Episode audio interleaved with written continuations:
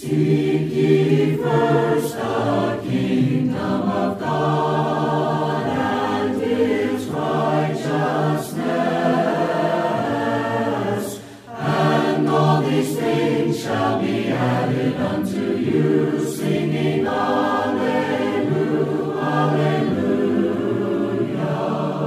Welcome to the Go and Teach Bible Study program presented by the Monte Vista Church of Christ in Phoenix, Arizona. We want to thank you for joining us today as we examine the truth of God's Word and the answers it holds to life's most important questions. If you have questions about this lesson or would like to study further, please contact us at montevistacoc.com. Now let's open our Bibles and study God's Word together.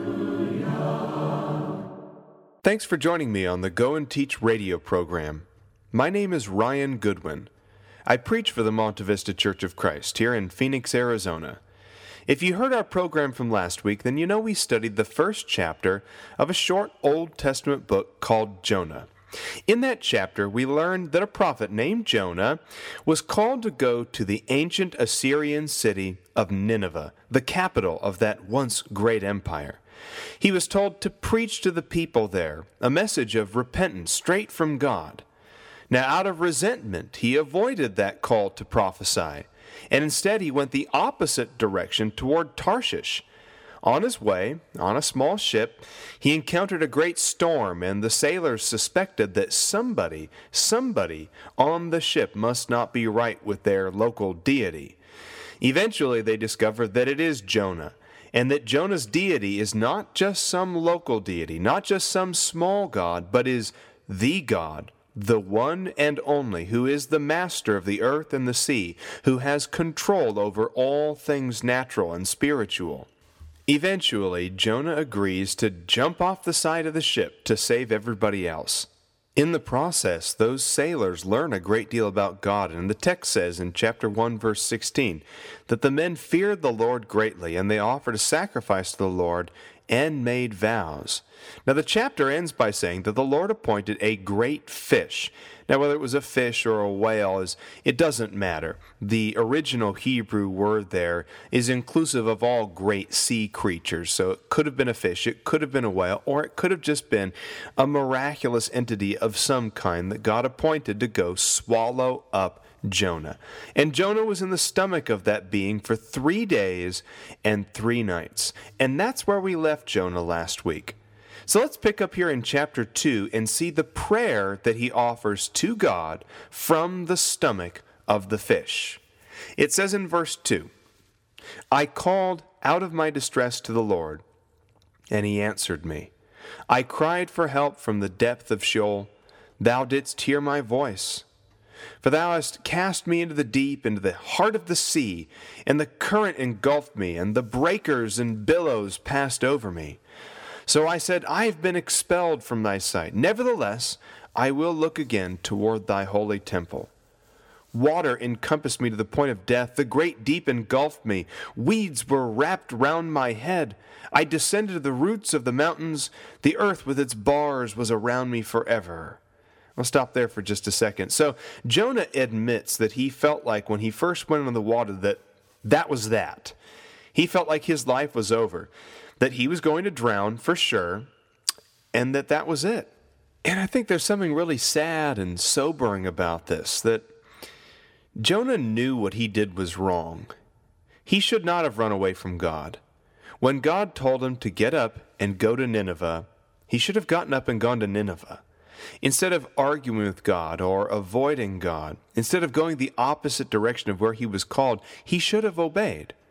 And here, finally, with death facing him, with the waters all around him, with water creeping up his nostrils and the, the weight of the water against his skin, only then did he finally realize the gravity and enormity of what he had done. And it is sad that it takes people to that point before they finally realize the right thing to do. You know, we talk about the term hitting rock bottom. I don't know if Jonah at any point actually hit rock bottom, literally speaking. I doubt very much that he ended up literally hitting the bottom of the sea here. But this is as close as one can come to rock bottom in a physical sense. He had to hit rock bottom before he finally humbled himself before God. You know, what, what's really sad about that is that he had his entire life before this to do the right thing. And he had plenty of time in the process of avoiding and disobeying God that he could have turned around and done the right thing. At any point in the process of walking toward the shore, he could have turned around. At any point in the process of paying for his ticket or paying for his fare across the sea, however it is he would have done that, he could have stopped and turned around. And even with the shoreline just off in the distance, on the horizon line, he still could have turned around. As inconvenient as that might have been for the sailors, he still could have turned around. And it's only now, when he believes he's at the end, that he realizes, I should have done what God said. So it goes on to say in Jonah 2, verse 6, in the second half of that verse, But thou hast brought up my life from the pit, O Lord my God. While I was fainting away, I remembered the Lord, and my prayer came to thee into thy holy temple. Those who regard vain idols forsake their faithfulness but I will sacrifice to thee with the voice of thanksgiving. That which I have vowed, I will pay. Salvation, salvation is from the Lord. So in verse 10, the Lord commanded the fish, and it vomited Jonah up onto the dry land. Now, let's just try to realize what it took for Jonah to finally humble himself and accept that he was unable to hide from God. To start with, in the first chapter, we find that God himself had spoken directly to Jonah.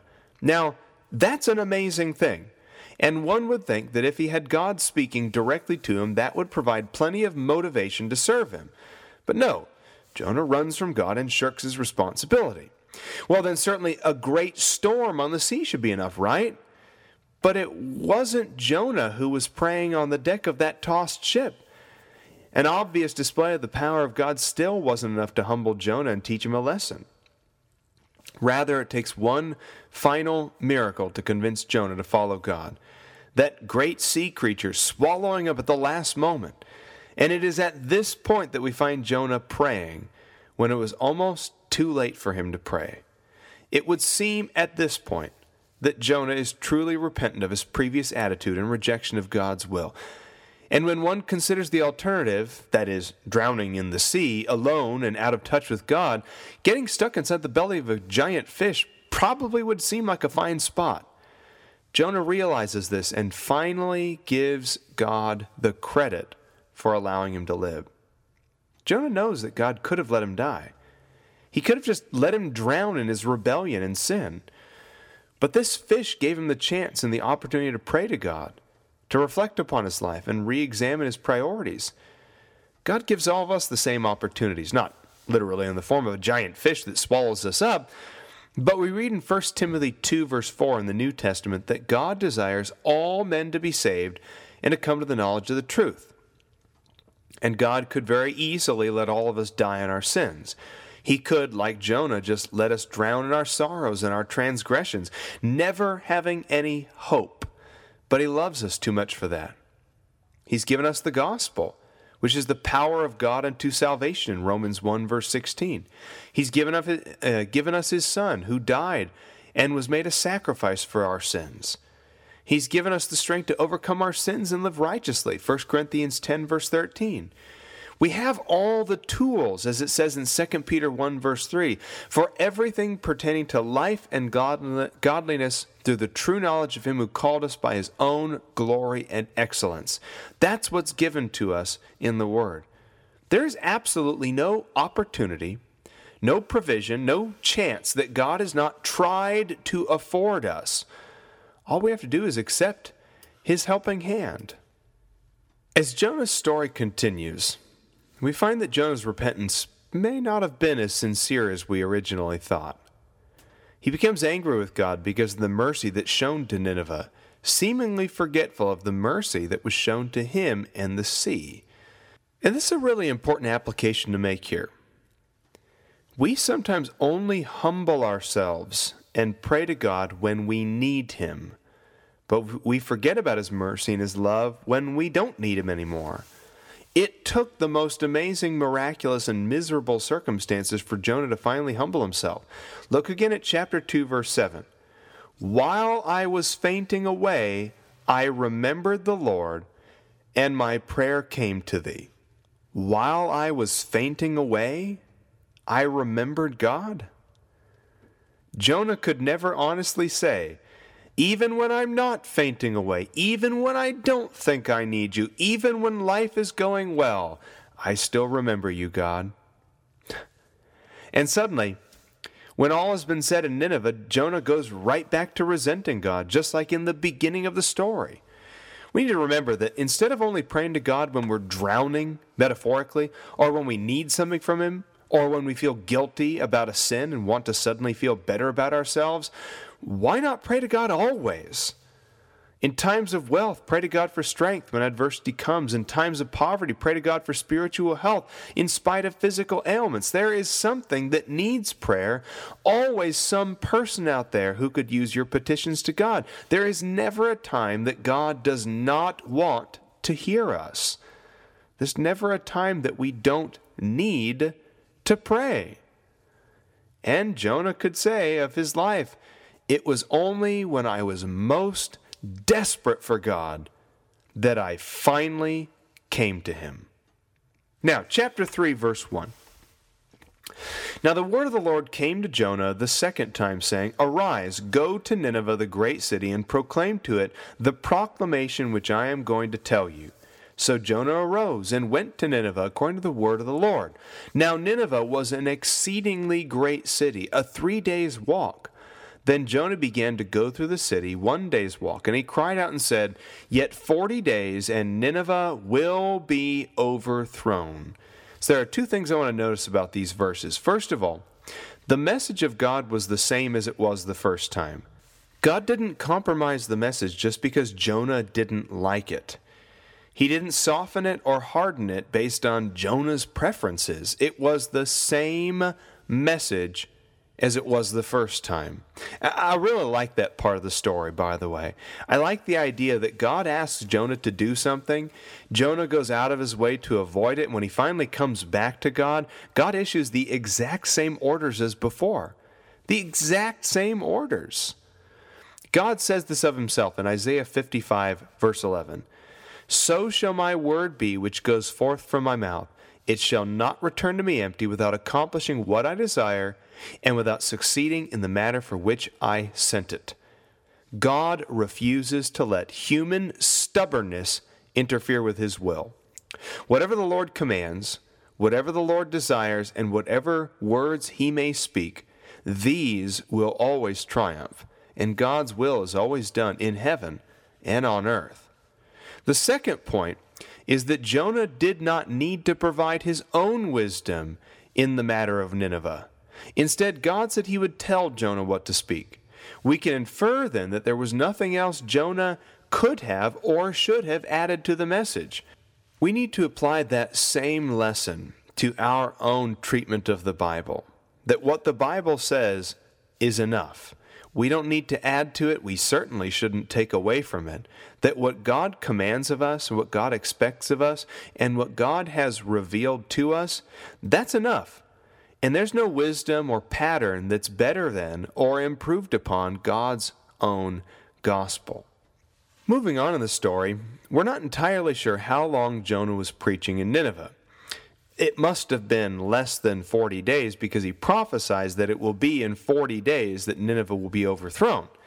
And it took him an entire day to walk through only a third of the city. And I believe that's what he means by Nineveh was an exceedingly great city, a three days walk. I believe it would have taken you three days to walk from one end of the city to the other end of the city. From the fourth chapter, we read that there were at least 120,000 children in Nineveh, who God describes as not yet old enough to know their left hand from their right. And with this number, assuming that the children would be about a fifth of the total population, we could say that the total population of Nineveh might be around 600,000 men, women, and children. It wasn't just a great city, but according to verse 3, it was an exceedingly great city. Notice the content of Jonah's preaching. He speaks of impending doom and destruction and the judgment of God upon the entire city. Today, a message like that would be terribly criticized by many people of the world. Most denominations want to hear happy preaching or feel good sermons. Nobody today wants to listen to a sermon on hell, or certainly not on burning plagues from God. But this message was exactly what God wanted Jonah to preach, word for word, in all of its violence and descriptiveness, because that is the message that Nineveh needed to hear. Do we sometimes water the word down? Do we feel ashamed of the gospel on occasion when certain parts of the gospel are inconvenient? When a friend or a coworker is talking about a subject like homosexuality or adultery as if they're good things, how do we respond to that? When the time comes to proclaim the truth on something that is hard to preach and hard to hear, do we get quiet and shrink back? Sometimes God's message is a message of doom. But just look at the results. According to verse 5, the people of Nineveh believed in God, and they called a fast and put on sackcloth from the greatest to the least of them. In less than 40 days, the people heard the message loud and clear and seemed to positively respond to it. From the greatest of them to the very least of them. Verse 6 When the word reached the king of Nineveh, he arose from his throne, laid aside his robe, covered himself with sackcloth, and sat on the ashes. And he issued a proclamation, and it said, In Nineveh, by the decree of the king and his nobles, do not let man, beast, herd, or flock taste a thing. Do not let them eat or drink water, but both man and beast must be covered with sackcloth. And let men call on God earnestly, that each may turn from his wicked way and from the violence which is in his hands. Who knows? God may turn and relent and withdraw his burning anger so that we shall not perish. Notice a couple of quick practical applications from this part of the story. First, their repentance was immediately. There was no 12 step program for repentance in this case. They saw the problem, they knew what the consequences would be, they heard the solution, and they acted. And second, the repentance is top to bottom. Everybody from peddlers and vagrants to the wealthiest, and even the king himself, repents from their sins and makes vows before God. No man, nobody is exempt from the responsibility to God, no matter the rank or the status. Just like Paul makes mention of in Galatians 2, verse 6, God shows no partiality when it comes to rank. As a quick historical aside, I want to point out that it is likely that the king here the emperor in Assyria at the time was a man named Adad Nirari III. He reigned from around 808 or 811 BC to 783 BC, and he was considered a great reformer. The problem was that his father was a very weak king, and Adad Nirari was very young when he became king also, and it led to a several decades long decline in Assyria's power which probably made it possible for the Israelite king Jeroboam II to regain a lot of the territory that Israel had lost in the preceding years. So, with our last few minutes, let's go to the last part of the story. When God saw their deeds in chapter 3, verse 10, that they turned from their wicked way, then God relented concerning the calamity which he had declared he would bring upon them, and he did not do it. But chapter 4 goes on to say, It greatly displeased Jonah, and he became angry. And he prayed to the Lord and said, Please, Lord, was not this what I said while I was still in my own country? Therefore, in order to forestall this, I fled to Tarshish, for I knew that thou art a gracious and compassionate God, slow to anger and abundant in loving kindness, and one who relents concerning calamity. I'll stop there for just a second.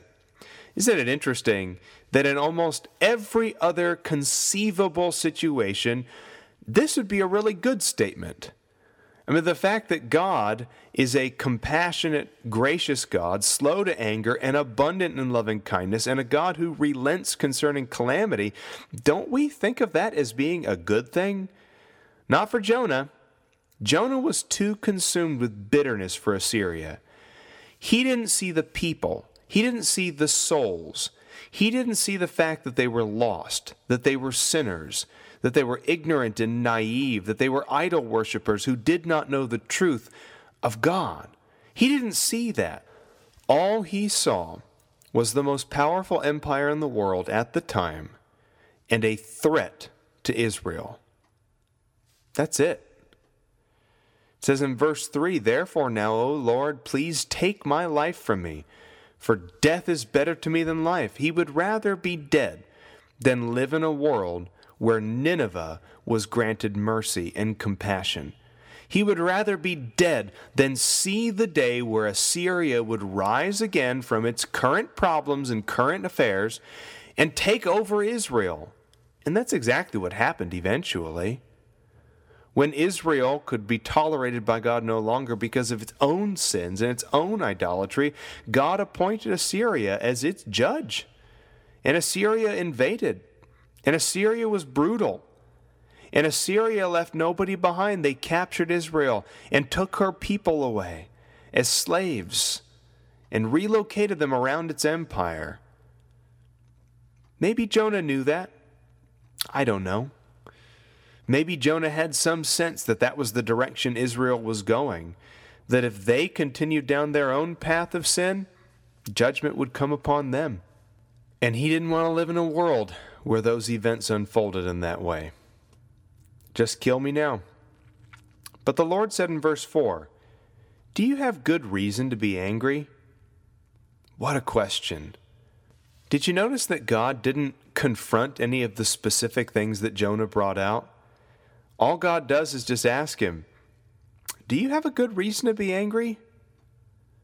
Maybe it's a question we ought to ask ourselves too when we become frustrated with life, when we want to sulk and complain and whine. God says, Do you have a good reason to be angry? Before his story is over, Jonah needs to learn an object lesson from God. He leaves the city and finds a vantage point, hoping that from there maybe maybe he'll be able to see Assyria's judgment if God should change his mind and bring that judgment that he he wanted so badly to happen. And while he's there watching from a distance, a giant plant appears over him. It miraculously goes from the ground and provides shade for him. Verse 6 says, and I believe there is no irony or hyperbole intended here, but verse 6 says, Jonah was extremely happy about the plant. It's the little things in life, right? But verse 7 says, God appointed a worm when dawn came the next day, and the worm attacked the plant, and it withered. And it came about when the sun came up that God appointed a scorching east wind, and the sun beat down on Jonah's head so that he became faint, and begged God with all his soul to die, saying, Death is better to me than life. Now here's the lesson God said to Jonah, Do you have good reason to be angry about the plant? And Jonah, as if he was a five year old child, said, I have good reason to be angry, even to the point of death. But the Lord said, You had compassion on the plant for which you did not work, and which you did not cause to grow, which came up overnight and perished overnight. Should I not have compassion on Nineveh? Should I not have compassion on Nineveh? A city with hundreds of thousands of people, as well as the animal life that's there. Jonah cared more about a plant, a plant that was easy come, easy go. He cared more about a plant that was eaten by worms than people, people who changed their ways, who learned about God, who had salvation brought to them, judgment removed from their entire city. And Jonah cared more about the plant than all the people. And I suppose the last thing I'll say about the story of Jonah is I'm sure glad that Jonah is not God. And I'm sure glad I'm not God. And I'm glad you're not God. I'm glad that God is God. Because we will never fully comprehend the depth of His mercy and the enormity of His great love with which He loves us. Even the sinners out there, you still have a chance to change. God preaches to you also through His gospel today, and like Nineveh, you have an opportunity to repent of your sins. Be like Nineveh. Take the opportunity. Take the opportunity and become what God wants you to be, which is saved, a saint whose eternal home is heaven. Thank you for joining us today. To hear this program again, please visit our website at montevistacoc.com. If you're in the Phoenix area, come visit us at the Monte Vista Church of Christ. We're located at 2202 North 40th Street. We have Bible classes for all ages each Sunday morning at 9:30 and again on Wednesday night at 7. For more information about the Monte Vista Church of Christ or to request a personal Bible study, please go to montevistacoc.com.